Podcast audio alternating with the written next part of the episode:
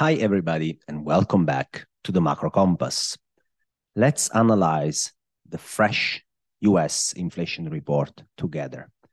First, let's set the stage. We are now at that funny phase of the cycle when we all look at the most lagging macro indicator of all, which is inflation, and we try to assess how late this time the Fed is going to be. Let me remind you what happened in 2021.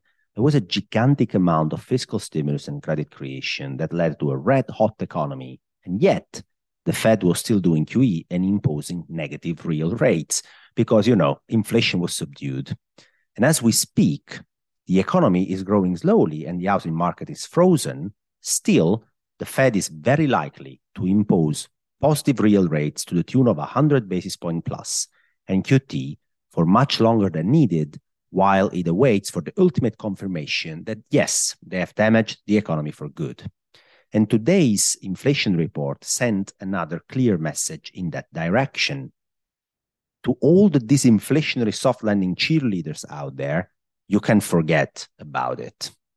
So, in this macro pace, we will have a deep look into the just released CPI report. We will assess its subcomponents according to Powell's own approach and therefore try to derive what will be the likely Fed's response to these updated inflation figures.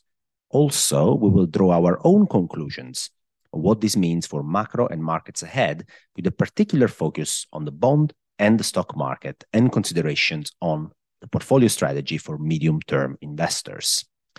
First of all, how do you analyze inflation numbers? It's become pretty easy since the last three to four months because we can just use the approach that the Fed uses. It might not be the best way to do it, but it's the only one that matters in the end. In a speech released a few months ago, Powell told us that he divides inflation into three main categories core goods, housing, and services ex housing inflation. And according to the Fed, this is how things stand today. Core goods are in a disinflationary trend due to the post pandemic economic recalibration back to services and to the fact that global supply chains are now easing housing inflation lags what happens on the ground. So it will probably keep increasing for a bit and then start declining in line with the much softer rents that we have seen recently. And third, services ex housing inflation. This is where the Fed pays the most attention and where they want to see sustained progress to 2%. Now, let's analyze today's inflation numbers following the Fed's approach of dividing inflation into three main categories. Let's start from core goods prices. They are still in a disinflationary trend, but one thing is to notice is that the powerful impulse, the power, the powerful deflationary impulse even seems to be alleviating. The excessive imbalance between the sizable goods inventories that have been built over the last six to 12 months and the rapidly declining demand had led to outright core goods deflation, as you can see in the first chart of the article.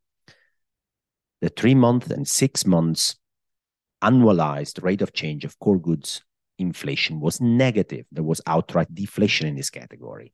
But prices seem to be bottoming here. We have had the first evidence, even if not reflected yet in the CPI report, that used car prices might have bottomed, for example. Nevertheless, it's good to consider that freight costs have materially decreased, so the cost of shipping goods has decreased. And as shown by the New York Fed, the global supply chain keeps normalizing. You can see the chart in the article that shows the standard deviation of the global supply chain index from the average value. And it's, by the way, right now, roughly at its multi decade average. So, global supply chains are normalizing freight costs have materially decreased. This is good for the disinflationary trend in core goods. So overall, core goods might still be looking benign uh, from an inflation perspective for the Fed. But one thing to remember is that the disinflationary tailwinds might actually be alleviating here. The hot topics, though, for the Fed are housing inflation, most importantly, Powell's preferred measure, which is core services ex housing inflation. And in this report, there was important news on both fronts. And the messages that are coming from the bond market in particular couldn't be any louder. In the remaining part of the article, we will dig into housing inflation and Powell's preferred measure of inflation, core services ex housing, We will assess how the bond market and the equity market are reacting, what are they telling us, and how medium term investors should approach such a macro environment in their portfolio positioning. The rest of the article is reserved to paid subscribers of the Macro Compass. So come and join this vibrant community of macro investors. You can check out which subscription tier suits you the most using the link at the end of the article. Or you can go and visit the website. You can also find the link at the end of the article. I will talk to you guys again with an update next week.